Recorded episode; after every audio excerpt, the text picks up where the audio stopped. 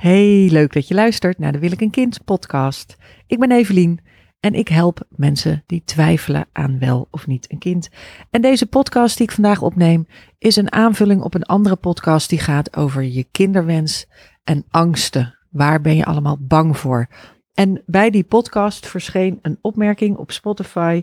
Daar kreeg ik een mailtje van. Ik ben echt een mastodont. Ik ben echt iemand uit de vorige eeuw. Ik kan niet alles even goed vinden en plaatsen. Maar ik kon deze opmerking terugvinden op uh, Spotify.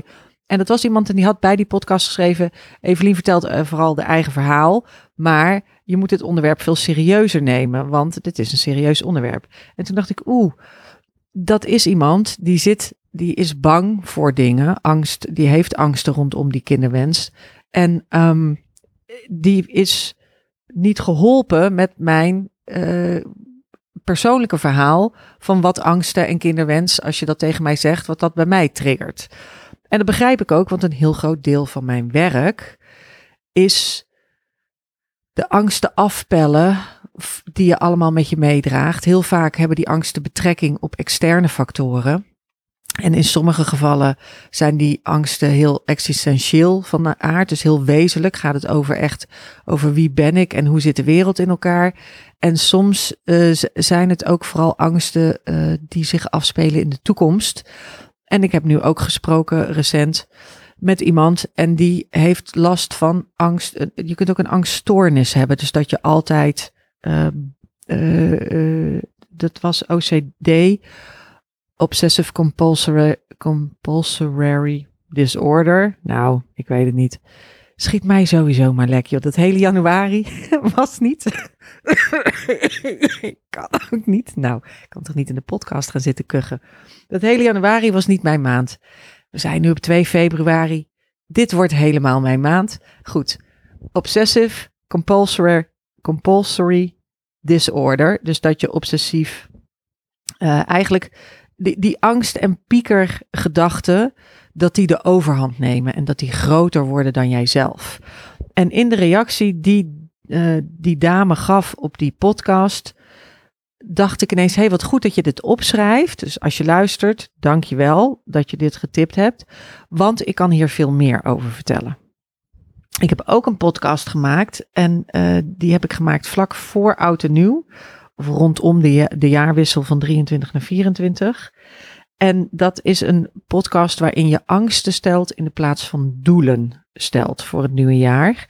Omdat je angsten eigenlijk de zwakste schakel zijn. En omdat je angsten je uh, in de weerstand zetten en je ervan weerhouden om iets te doen met die kinderwens. Um, dus, dus maak ik nu een korte podcast, neem ik op een aanvullende podcast over angsten en je kinderwens. En ik hoop dat ik daarmee recht doe aan de opmerking van uh, de Spotify-dame. Uh, Mocht dat nou niet zo zijn, dan mag je zeggen: nee, mijn vraag is eigenlijk dit. Dan mail me even die vraag. Info Evelien. Nee, info. Blijft toch een beetje lastig voor mij. De opstart van 2024. Info en als je daar naartoe mailt, dan kun je gewoon suggesties doen hè, voor de podcast. Ik heb er nog veel meer. Er komt ook een podcast aan over andere mensen die zich steeds bemoeien met jouw kinderwensen. Die daar iets van vinden of ergens een mening over hebben. Oké. Uh, ik neem een beetje koffie. Dat is voor mij een goede, een goede druk om uh, uh, op te starten. En door te lullen. Oké, angsten en je kinderwens. Waarom dit zo'n essentieel onderdeel is van mijn werk, is dat het voor mensen zo moeilijk is. Ik ga praten over vrouwen. Dat het voor vrouwen zo moeilijk is om te weten wat ze willen. Als je steeds die angsten, als steeds angsten zich naar de voorgrond dringen. Dus als jij zou gaan stilzitten met je, met je voeten op de grond en je rug recht en je sluit je ogen en je denkt: Oké, ik stel mezelf de vraag: Wil ik moeder worden? Dan is het eerste wat in je opkomt niet een antwoord op die vraag, maar dan zijn dat angsten. Wat als mijn relatie daarop sneuvelt? Wat als ik al te laat ben? Wat als ik een gehandicapt kind krijg? krijg? Wat als de planeet vergaat? En dat zijn angsten uh, als ik het niet kan betalen. Wat als ik daar later spijt van heb? Uh, ik denk dat ik nu zo'n beetje de, de meest genoemde angsten opgesomd heb. Dus er zit een hele grote angst, daar ga ik dadelijk dieper op in, is de angst voor spijt later. Ook een grote angst is wat doet het op relatiegebied. En dan de intieme relatie, de, de romantische relatie. En daar spelen angsten rondom de kinderwens een hele grote rol. Blijft de liefde die ik nu heb bij me? Um, kan ik nog wel een liefde vinden als ik intentioneel co-ouderschap doe? Uh, en blijft de liefde die ik nu heb bij me als ik geen kind wil en hij wel? Of als hij wel een kind wil en ik niet? Um, nou, dat is, een, dat is een grote angst. En, en ook hoe beïnvloedt mijn antwoord op, op deze vraag de rest van mijn verloop op liefdesgebied? Uh, spijt, liefde. En dan zijn er nog heel veel externe angsten. En die gaan over externe factoren zoals kan ik mijn werk wel doen? Kan ik die nachtdiensten wel blijven draaien? Heb ik wel genoeg geld? Past het wel in het huis? En dan heb je ook nog de angsten. Dit is er een, die, hier stiekem. Uh, ben ik wel goed genoeg? Kan ik het goed genoeg doen als moeder? Zal mijn kind wel gelukkig zijn? Um, uh, dus dat zijn een beetje de vier categorieën die ik wil behandelen. Ik hoop dat dit de, de categorieën zijn voor de, voor de Spotify-dame, waar jij ook in een van die categorieën valt. Misschien is er nog een andere angst. En dan nogmaals, schroom niet, stuur mij gewoon een mailtje. info en dan zet erbij, maak een podcast over puntje, puntje, puntje. De angst voor spijt. De angst voor spijt is een hele grote, omdat het zo'n grote, onoverzichtelijke beslissing is. Het is een heel groot, het is heel complex, het is een proces. De factor tijd moet je, dat is iets dat is heel lastig om daar grip op te krijgen. Maar de factor tijd is zo'n groot bestanddeel in dit vraagstuk. En de meeste angst voor spijt die mensen hebben, is de angst voor spijt later. En dat wil zeggen dat je, eigenlijk zijn vrouwen vaak op dit moment tevreden met hun leven. Ze zijn blij met hoe het gaat. Alleen ze verwachten dat ze later spijt krijgen als ze nu niks doen. Want als je nu niks doet, dan neemt de tijd een beslissing voor jou. En ze verwachten dat als ze, uh, dat is het, het ontzettend vervelende aan deze situatie, ze verwachten ook dat ze spijt krijgen als ze nu wel iets doen omdat als je wel iets doet, dan ga je het dus forceren. Terwijl je had verwacht, er is jou verteld, toen jij een klein meisje was, later krijg je vanzelf kinderen. je wordt verliefd en dan krijg je je eigen gezin. Je wordt verliefd, je gaat trouwen en dan krijg je gezin en ze leefden nog lang en gelukkig. Dat zijn de sprookjes die je, en ik zie zo nog, mijn eigen dochter rondjes dansen, die vond trouwen was altijd als je elkaar een handje gaf en dan ging je heel hard in de rond te zweren. Dat was samen trouwen. En uh, ze had een vriendje op de crash. En diens ouders uh, waren uh, recent getrouwd. Dus die had daar verhalen over verteld. Dus kleine Vespi ging altijd met ons. Oh, kom, we gaan samen trouwen. Ik wil trouwen. En dan had je ook nog zo'n sprookje over met bloed in de schoen. Wat was dat nou? Oh ja, dat is natuurlijk dat glazen muiltje. Want hoe kom je anders aan bloed in je schoen? Um, maar dus spijt. Dat je denkt, je, je had gedacht, dit gaat vanzelf. En nu ben je een, een vrouw en je bent in de dertig. En je denkt, dit zou vanzelf moeten gaan. Ik zie aankomen dat het niet vanzelf gebeurt. Als ik niks doe, gebeurt het dus vanzelf niet. Dat kan nooit de bedoeling zijn.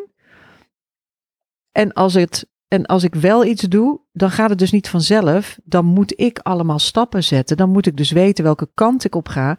Maar ik heb geen enkele houvast. Hoe weet ik nou welk pad voor mij het juiste pad is? En, en uh, wat nou als ik daar later spijt van krijg?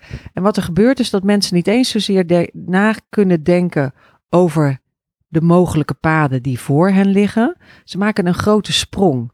Dus ze denken niet van, oh, en dan ga ik dit proberen en dat proberen en dat proberen als ik dat ene pad op ga. Of als ik het andere pad op ga, dan ga ik dit proberen. Stel je wil kindvrij leven, dan ga ik dit proberen en dit proberen en dat proberen. dat is niet eens, die paden onderzoeken ze niet en die stappen onderzoeken ze ook niet. Want wat ze meteen, wat hen meteen overvalt, zodra ze denken, oh, ik moet dus nu iets gaan ondernemen, maar wat als ik het verkeerde doe? Dat is de, grote, de grootste angst is, wat als ik het verkeerde doe? En de zin die erachteraan komt is, en ik daar mijn hele leven spijt van blijf hebben.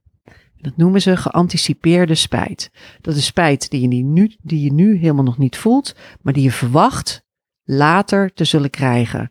En dit is dat oude rijmpje van mijn oma. Men lijdt het meest aan de angsten die men vreest. Nou, als er een onderwerp is waarbij dat absoluut waar is, dan is het de kinderwens. Je lijdt zo erg door alle beren op de weg die je ziet, door alle angsten die je, waar je geen controle over hebt. Dus uh, denk je nu van ja, Evelien zit lekker te raaskallen, maar wat doe ik tegen die angst voor spijt? Nou, onderzoek hem. Het is al interessant om te denken van, als je denkt aan, daar krijg ik later spijt van, denk je dan dat je spijt krijgt van een gemis? Dat je iets zult missen? Dus bijvoorbeeld uh, de rust om te kunnen schrijven of om dingen te kunnen maken of om je werk te kunnen doen of met je vriendinnen dingen te kunnen doen of in de natuur te zijn?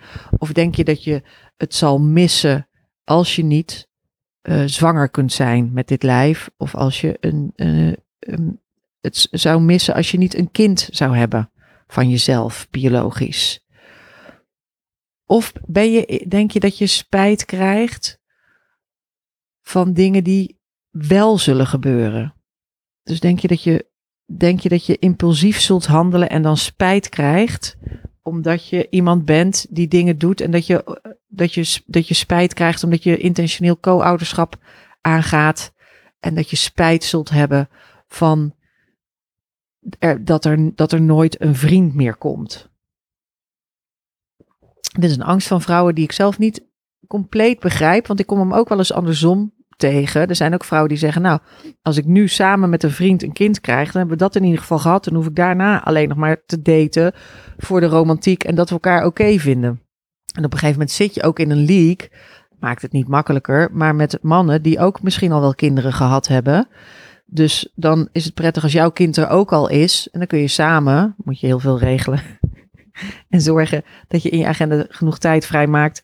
Uh, dat die gaatjes uh, over elkaar heen vallen.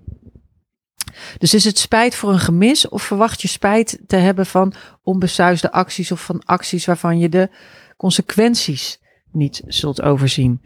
En wat ook interessante vraag is, waar heb je nu allemaal spijt van? Je bent zo, vrouwen zijn zo bang om het verkeerde te beslissen en daar spijt van te hebben.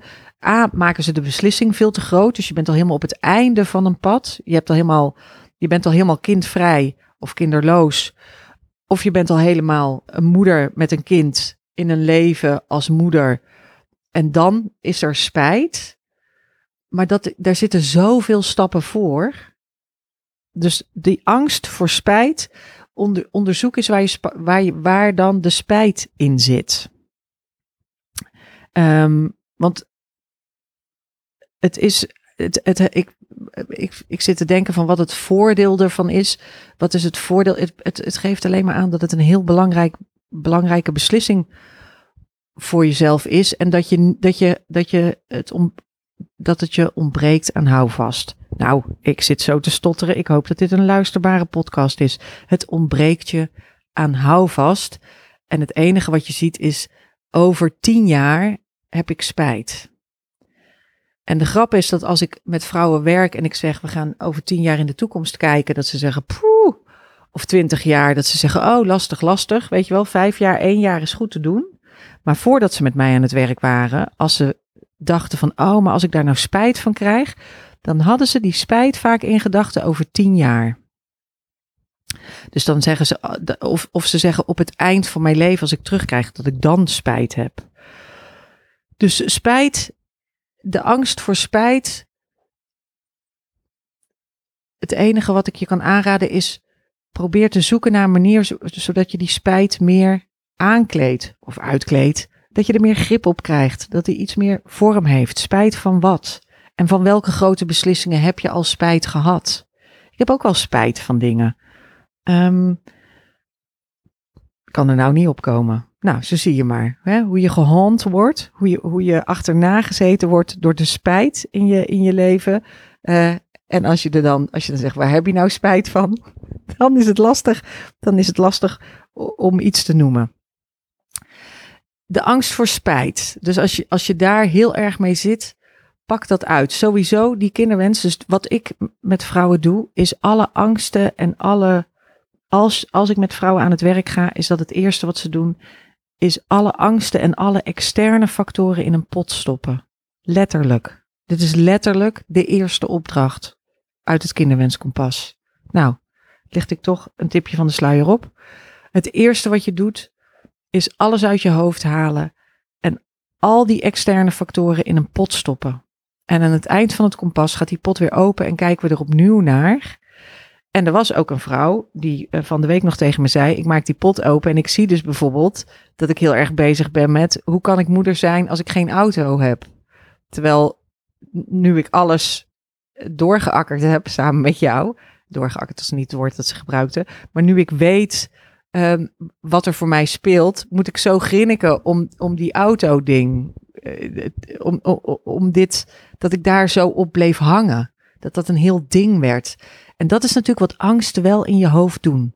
Wat interessant is, is ook om te kijken wanneer de angsten komen. Want vaak als je ochtends opstaat, valt het wel mee. Ga je de dag beginnen? Nee. Dan komt het schemeren. Je kan nu in Artes kan je leren schemeren. Mijn moeder deed dat ook altijd. Uh, gaan zitten schemeren aan tafel en gewoon naar buiten kijken om te zien hoe de tinten in de lucht veranderen en dat het donkerder wordt. En uh, dat doen we heel weinig meer. En ik vind er wel iets voor te zeggen.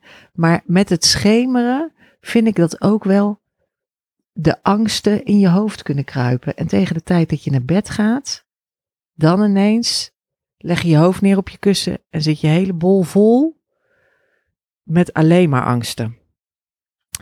Die angst voor spijt, een onderdeel van waar je bang bent als je uh, bang bent van, oh, als ik daar spijt van krijg, dan zit daar ook vaak een grote relatiecomponent aan. En de angst voor wat een kind doet op, je, op relatiegebied, is natuurlijk gewoon een reële angst. Dat hoeven we niet. Mensen bij wie het vanzelf gaat, zouden daar ook banger voor mogen zijn, want het blijkt zwaar te zijn. Ja, dus uh, dat laat ik daar gewoon eerlijk over zijn. De angst dat het op relatiegebied, het, het krijgen van een kind of het niet krijgen van kinderen, heeft enorme impact op je intieme relatie. Of dat je nou uh, hey, ho, bi, uh, solo, poly, maakt niet uit wat je bent wel of niet een kind, heeft daar, heeft daar impact op. Altijd. En daarom is het zo interessant, is het ook een kans. Nou ja, hè, dat gaat te kort om daar nu, als je, als je daar meer over wil weten, dan moet je zorgen dat je een keer een masterclass van me bijwoont. Maar het definieert wel of niet, het wel of niet beginnen aan een kind. Hè, of in ieder geval dat gaan proberen definieer, daarmee definieer je jezelf. Zeg je van dit ben ik. Dit is wie ik wil zijn. En dan doe je gewoon verwoede pogingen hè, om te kunnen worden wie je bent. Ehm, maar dat, dat maakt dus, dat bepaalt dus de relaties die je hebt met anderen.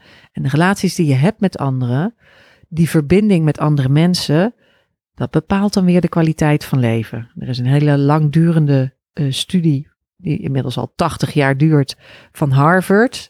80 jaar lang onderzoeken ze al van wat bepaalt nou of mensen gelukkig zijn of niet. En wat blijkt, de hoeveelheid relaties en de kwaliteit van die relaties die mensen hebben met andere mensen, dat bepaalt hoe gelukkig zijn. Dat is de Harvard Study of Happiness. En ook TED Talks over. Maar dus die relaties, dat je daar bang voor bent, dat um, is begrijpelijk omdat het spannend is. Dus als je bang bent vanuit een oeh, spannend, dan is het oké. Maar als je bang bent als in van, oh, schiet mij maar lek, ik kan dit niet. Ik kan niet mezelf definiëren en me verhouden tot andere mensen. En dat zijn kijk, ik heb het nu over intieme relaties, maar het is natuurlijk ook de relatie binnen het gezin waar jij vandaan komt. Het is ook de relatie met je vrienden en vriendinnen. Want als zij allemaal kinderen krijgen en jij niet, dan lopen jullie levenspaden niet parallel. En uh, dat is niet, dat hoeft geen breuk te betekenen, maar dat heeft wel impact. En de angst. Nou, laten we een, uh, laat ik drie voorbeelden nemen over relaties. Stel, je zit in een relatie en jullie zijn die relatie begonnen, allebei met de wetenschap. Wij hoeven geen kind. En jij verandert van gedachten. Of je denkt, verhip, het speelt bij mij. Misschien wil ik wel een kind. Wat gebeurt er met je relatie als je zegt: hey, voortschrijdend inzicht, ik trek even aan de bel, want ik krijg ineens het vermoeden dat ik misschien wel moeder wil worden. Nou, dit is niet een gesprek dat je wil hebben als jullie allebei op één lijn zitten en als jullie allebei altijd hetzelfde gedacht hebben. Misschien heeft die ander ook wel een soort voortschrijdend inzicht en het idee van um, uh, we zitten in een andere levensfase en nu zie ik ineens wel ruimte ontstaan, want ik vind het toch niet zo interessant meer om tot drie uur s ochtends in de kroeg te blijven zitten. Maar het kan ook zijn dat die ander denkt, nu hebben we eindelijk rust, heb ik eindelijk grip op mijn leven, begint me eindelijk mijn carrière lekker te lopen, weet ik eindelijk wie ik ben, is alles zeker, staat alles vast en ineens sla jij om als een blad aan de boom. What the fuck? Dat kan natuurlijk ook. Hier een gesprek over gaan met je relatie. Dus als jij weet, oh ja, toen we aan deze relatie begonnen, zaten we er zo in en nu zit ik anders in de wedstrijd. Ik ben scared shit om hier iets over te zeggen. Dan zeg daar niet zomaar iets over. Schrijf voor jezelf eerst de, de dingen op en zoek voor jezelf eerst uit. En als je het dan te berde brengt, als je erover begint te praten, dan uh, zeg ook dat. Dan zeg je, hé, hey, ik bespeur bij mezelf een interesse in het onderwerp. Ik ga op onderzoek. Zeg niet zomaar, nou, ik wil iets anders. Jij moet uh, uh, ook van mening veranderen. Of, of we gaan uit elkaar. Mensen zijn daar echt. Het is die kleine stapjes nemen, het, het proces zien en kleine stapjes nemen. Dat is zo, die factor tijd is zo essentieel als mensen gewoon dom, lekker aan het leven zijn en denken, nou, hè, recht zo die gaat, we zijn lekker bezig met z'n tweeën. En als dan een van de twee zegt, oeh, ik zit heel anders in dit bootje dan vorig jaar.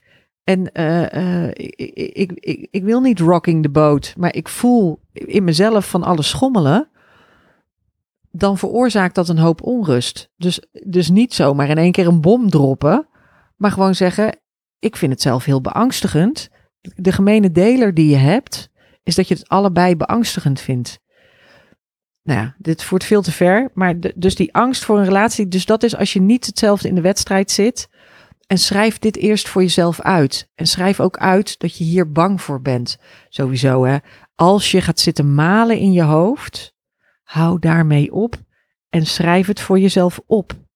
Omdat je dan veel minder een soort vliegwiel uh, je kunt jezelf helemaal in de put denken. Je kunt helemaal jezelf in het oog van een orkaan denken in je hoofd. Dus als je de zinnen opschrijft, dat je denkt: oh ja, dit is gewoon uiteindelijk. Dit is, er is één zin, één vraag en daar zit ik nu mee. Maar je moet er niet een orkaan van maken.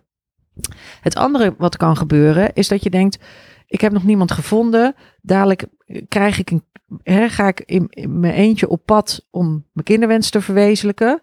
En uh, zit ik in een intentioneel co-ouderschap, wil geen man me meer hebben. Welke man wilde nou een vrouw die al een kind heeft van een ander? Waarom zou een man dat doen? Waarom zou een vrouw, waarom zou een man zich daarin voor geïnteresseerd voelen? Terwijl ik ook al vrouwen ben tegengekomen die zeiden van nou, ik ga nu juist met die kinderwens aan de slag, omdat er ook uh, mannen zijn die ook al kinderen hebben, die ook weer op de markt zijn, ook in de dertig zijn en die zeggen ik, ik heb liever een vrouw die al kinderen heeft, omdat ik niet met die kinderwens nog een keer geconfronteerd wil worden. Um, heb ik daar een oplossing voor, nu zo in de podcast? Niet echt, maar ik, het is een interessante angst om te onderzoeken en ik vind hem niet, niet reëel. Als jullie een goede match zijn, en jij bent dan een ander iemand dan dat je nu bent, dat is moeilijk om te zeggen. Ehm, dan kun je dus in die, dan is die relatie, wens, sowieso is het al verdrietig als je eraan gaat beginnen hè, zonder relatie, terwijl je eigenlijk heel graag een relatie had gewin, gewild.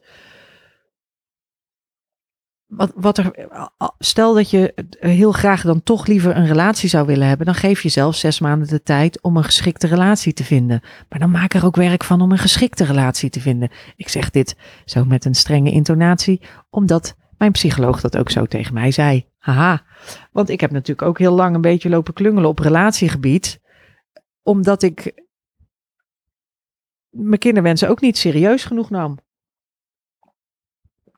En ik heb ook vragen van mensen die zeggen: Ja, ik heb nu wel een goede man.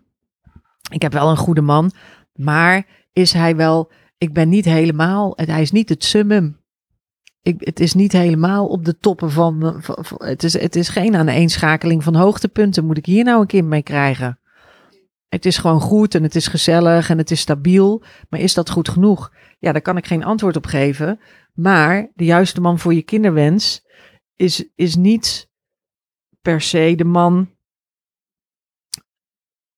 die spannend is en groots en meeslepend. En die, um, nou ja, ik ben natuurlijk nogal een genotzoeker. En, en die, die hoeft het niet te zijn. Het hoeft geen, uh, het hoeft geen hoogtepunten uh, jumper te zijn. Dus je hoeft niet alleen maar hoge pieken te hebben met degene met wie je een kind krijgt. Het is juist prettig als je wel stabiel dingen kunt doen. Um, dus dat op het gebied van uh, relaties. Wilde ik er nog een. Oh ja, de relatie met je eigen ouders. Stel je voor dat je wil kiezen voor een kindvrij leven. En uh, je wil dat dus in ieder geval aan je ouders laten weten. Dat kan ik me zo voorstellen. Um, dan is dat ook wel een ding. En, en waarschijnlijk hebben ze het al zien aankomen moet ik zeggen dat ouders daar toch wel knap in zijn. Als je een beetje een band hebt. Um, nou ja, dat. Dus op het gebied van relatie is mijn advies: als je bang bent voor de impact op je relatie. Weet, nou ja, ik weet nu ineens wat ik wil zeggen hierover. Wat essentieel is om er uit, goed uit te komen in, in alle intermenselijke relaties, is dat je first and foremost, het allerbelangrijkste is dat je heel goed jezelf begrijpt. Dat je zelf onderzoek hebt gedaan en dat je zelf weet wat voor jou belangrijk is. Eerst jezelf begrijpen. En als je jezelf helemaal begrijpt, dan kun je proberen om de ander te gaan begrijpen. En als je de ander helemaal begrijpt, dan kun je van de ander vragen om jou te begrijpen. Maar het eerste werk dat je te doen hebt, is jezelf helemaal begrijpen. En daarvoor moet je die ander dus even in een pot stoppen. Omdat je anders niet bij je verlangen kan komen, omdat die angsten zo op de voorgrond uh, liggen. En ik noem dat de pot met externe factoren, omdat veel van die angsten, dus je hebt de angst voor spijt, je hebt de angst voor de impact op je relatie of, of het gebrek aan een relatie. En dan heb je nog externe factoren. En dat kan zoiets zijn als die auto of ver weg wonen van je familie. Of werk hebben dat zich niet laat combineren hiermee. Of te weinig geld hebben. Of een eenkamer appartement. Heel, voor heel veel mensen, en ik snap dat wonen is volkomen ruk nu op dit moment. De woningmarkt is echt de hel. Ik, ik heb zelf ook niet op tijd een huis gekocht. Hè? Dus al mijn vrienden hebben allemaal op tijd zijn ze in de woningmarkt ingestapt. Nou, heb ik verzuimd. Ik heb twintig jaar in die woongroep gezeten. Nu ik recent gediagnosticeerd ben met ADHD, snap ik hoezeer die woongroep voor mij heel gezond is geweest en heel prettig is geweest, omdat dat huishouden draaide en ik maar een achtste radartje hoefde te zijn. En toch iedere avond een gezonde maaltijd kon eten en in een redelijk schoon huis terecht kwam. Dus, dus daarin um, die externe factoren, die zijn wel wezenlijk, maar daarin is de factor tijd ook een oplossing. Dus stel dat je twijfelt aan je kinderwens, omdat je um, je woning of, of je werk of wat dan ook niet oké is, laten we de woning als voorbeeld nemen, dan weet dat voordat je al het onderzoek hebt gedaan, voordat je probeert om een kind, uh, uh, om zwanger te worden, en dat het kind eruit komt, nou, sowieso negen maanden verder, met een voortraject erbij, uh, is een half jaar erbij, dat allemaal opstarten. Je bent automatisch al, zit je al met een tweejarenplan, werk je. Dat is, dat is bijna automatisch. En als je meer haast hebt, omdat je rond de 40 bent, dan heb je een plan van een half jaar, maar dan ben je altijd nog negen maanden zwanger.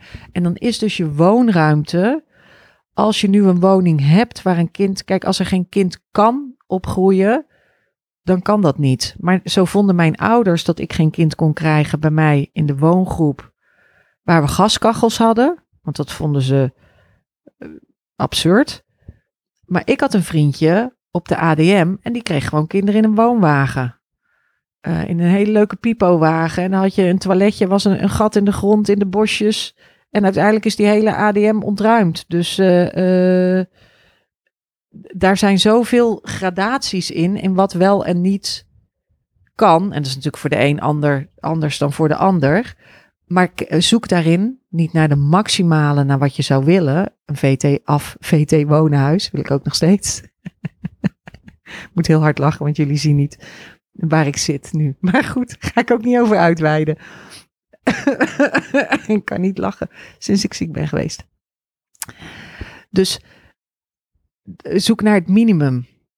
Kan het hier? Kan ik hier in dit eenkamer appartement? Kan ik hier negen maanden zwanger zijn? Kom ik dan de vier trappen op en af? En kan ik hier een kind krijgen? Uh, en uh, uh, kan, kan dat bij mij in bed of kan dat naast mijn bed? Nou, dan ben je dus al een jaar verder. Dus, dus je daar heel druk over maken of over die auto. Stop die externe factoren allemaal in een pot. Stop ze in een pot en onderzoek dan eerst wat je verlangen is. Wat voor leven wil je hebben? Wie wil jij zijn? Dat is het werk dat ik doe. Dat is, dat is waar het om gaat. Maar onderzoek dat verlangen los van die angsten. En dat is heel moeilijk. En een methode die je kan helpen is echt 20 minuten gaan zitten, al die angsten op papier zetten en ze allemaal even in een pot stoppen. En dan gaan zitten en denken van ja, maar wat verlang ik nou voor mezelf? En kan ik, kan ik mezelf toestaan? Kan ik mezelf gunnen om alleen maar in te gaan op wat ik wil? Dat is zo moeilijk. En dan zijn er nog de angsten van, doe ik het wel goed? Dus we hebben spijt, relatie, externe factoren en de angst, doe ik het wel goed? kan ik wel een goede moeder zijn? Kan ik wel met mijn ADHD een goede moeder zijn? Kan ik wel met mijn autisme een goede moeder zijn? Kan ik wel. Um, uh, ik zit even te denken wat voor de kindvrije variant een vraag is. Want uh, dat is wel een voordeel als je kiest voor een leven zonder kind. Oeh, de kriebel wordt steeds erger. Als je kiest uh, voor een leven zonder kind, kan ik wel een goede dochter zijn voor mijn ouders als die een grote kleinkinderwens hebben. Of um, um, ik, heb, ik weet niet, het, lijkt me dat die vraag zich dan minder voordoet. Maar als ik dingen over het hoofd zie, dan laat me dat vooral weten. Doe ik het wel goed? En kan ik wel een goede moeder zijn? Ben ik wel geduldig genoeg? wordt, wordt mijn, stel je voor dat je een angststoornis hebt, wordt die groter. Of misschien heb je een angst over bevallen. Kan ik me ook zomaar iets bij voorstellen. Ik heb dat hele fysieke aspect van, uh, van zwanger zijn en kinderen uh, krijgen. Voor sommige vrouwen is dat een onoverkomelijk obstakel. En dat kan. En dan zou je kunnen kijken, oké, maar stel je nou voor dat ik, stel je voor, dan is het dus handig om jezelf voor te stellen, zou ik moeder willen worden als ik de hele bevalling niet hoef te doen? Die sla ik even over, ben ik even niet bij. En zou ik het dan willen? Dat blijft een relevante vraag, want als het antwoord daarop ja is, dan kun je dus onderzoeken hoe kom ik van deze angst af. Is daar therapie voor? Kan ik, uh, hoe heet die therapie, dat je ook van je vliegangst afkomt? Uh, nou, kan er niet op komen. Maar kan ik die met die, met die plonkjes en, en je ogen heen en weer en je gedachten veranderen? Nou, het komt niet tot me. Maar is er, is, er een, is er een therapie om van deze angst af te komen? Is er een manier om deze angst werkbaar te maken? En dan heb je natuurlijk ook nog alle uh, mentale bagage die je zou kunnen hebben. Zal ik toch vanuit mezelf weer zeggen, uh, omdat ik gediagnosticeerd ben met ADHD. Ik ben er zelf nooit zo angstig voor geweest. Maar ik was wel blij dat ik en de woongroep had. En uiteindelijk ook mijn vriend. En ik heb ook heel specifiek altijd gezocht naar intentioneel co-ouderschap. En daarin alles geprobeerd voordat ik naar de, uh, naar de spermabank ging. Omdat ik wist dat dit in mijn eentje doen niet de meest veilige, stabiele oplossing is voor mijn kind. Nou ben ik, hè, dus ik, ik ben heel uh, stabiel en uh, ook redelijk rustig, rustig in wie ik ben nu. Maar dat um, je sleutels kwijtraken, uh, moeite, je, je, hebt gewoon moeite met sommige dingen die, die lastiger zijn. Nou, dat komt allemaal nog in die podcast uh, over ADHD en moederschap. Maar wat nou als je aanleg hebt voor depressie? Of wat als je aanleg hebt voor bipolair zijn? Dat zijn natuurlijk ook nog eens uh, mentale stoornissen. En dat, dat is, ik zit nu helemaal in de podcast over de overgang en ADHD en alles wat met hormonen te maken heeft. Maar dat geldt natuurlijk ook voor zwangerschappen en hormonen en uh, angststoornissen. Dat werkt allemaal in elkaar. En, en dus het kan ook zijn dat er een heel verdrietige uitkomst is. En dat je, dat je denkt van ik zou dit wel willen. Ik zou dit super graag willen. Maar ik denk niet dat ik het kan. Dus ik wil het wel, maar het is gewoon niet, het is niet voor mij, het is mijn lijf niet gegeven om die, hormoon, die hormonale schommelingen en dat hele uh, zwanger zijn, dat is niet iets wat ik zou kunnen. En dan is dat dus heel verdrietig, maar dan heb je dus voor jezelf een hele integere overweging van waarom je niet aan een kind begint. Als dat is wat je zou willen. Maar je moet dus dan wel nog steeds voor jezelf weten: oh, lijkt het me eigenlijk wel leuk? Lijkt het me eigenlijk wel leuk? Of kom ik gewoon beter tot zijn recht? Ik moet ineens denken aan de podcast die uh, ik vorige, was dat vorig jaar of vorige week opnam? Met Marloes over kinderen krijgen is optioneel. Het kan ook zijn dat je gewoon een heel prettig leven hebt dat helemaal zinvol is en vervuld. En dat je, um, dat je om creatieve redenen niet aan het moederschap begint. Omdat je gewoon, omdat je, omdat wie jij bent veel beter floreert zonder dat daar een kind bij komt kijken. Nou, ik ben benieuwd of dat dit een betere podcast is over angsten. Ik zou als laatste wil ik meegeven. Dit is, het is een moeilijke beslissing. Het is een moeilijke beslissing, wel of niet een kind, in de zin van dat het. Er is geen goed of fout antwoord. Er is alleen jouw persoonlijke antwoord. Het aangaan van zo'n moeilijke beslissing maakt je leven makkelijker. En dat betekent het concreet maken van die angsten. Dus ze opschrijven, daar een dagboekje van bijhouden en daar onderzoek naar doen. Dus als je weet, ik ben bipolair of ik, um, uh, ik slik medicatie en dat kan, die, die kan ik niet slikken, of ik heb een angststoornis of ik heb aanleg voor depressiviteit. Hoe hebben andere vrouwen dit gedaan? Is daar onderzoek naar? Ik weet dat bijvoorbeeld Katja Schuurman vrij openhartig deelt dat ze de antidepressiva niet uh, kan nemen als ze zwanger probeert te worden. En dat ze dus, uh, uh, dus die is daar op een bepaalde manier mee omgegaan. En zo zijn er veel meer voorbeelden. Maar als je dus weet wat de angst is of wat het probleem is, dan zet je daar een onderzoekje voor op. Nou ben ik wel natuurlijk een heel erg uh, een cultuurwetenschapper die houdt van onderzoekjes opzetten. Maar voor jezelf is dit dus iets.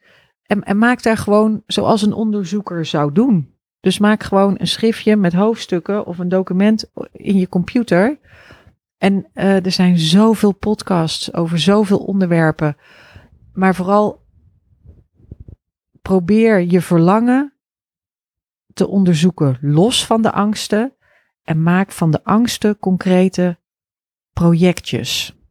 Nou, en is er nou een angst die er niet tussen zit? Of hè, dus was het niet spijt, niet relatie, niet externe factoren of je eigen capaciteiten als mens om wel of niet een beslissing te kunnen nemen? Is het niet één van die vier, maar is het iets anders? Dan stuur mij vooral een mailtje. En als je nou zegt van ja, ik wil dat verlangen graag onderzoeken en ik wil kijken of dat ik het wel of niet wil zonder die externe factoren. Maar dat lukt me niet. Nou, dan moet je je bij mij melden. Want dan is het kinderwenskompas iets voor jou. En het kinderwenskompas is een traject van drie maanden waarin je stapsgewijs eerst gaat kijken wat zit er in mij? Wat zijn alle dingen die ik in me draag? Dan kijk je van oké, hoe is mijn blik op de wereld? Wat is mijn perspectief? En daarna maak je jouw verhaal. Daarna schrijf je over wie ben ik, wie wil ik zijn en, en wat ga ik hiermee doen. Um, mocht je daar interesse in hebben, dan hoor ik heel graag van je. Mocht je andere vragen hebben voor de podcast, mail ze me. Ik krijg nu een lijstje. Ik heb er heel veel zin in.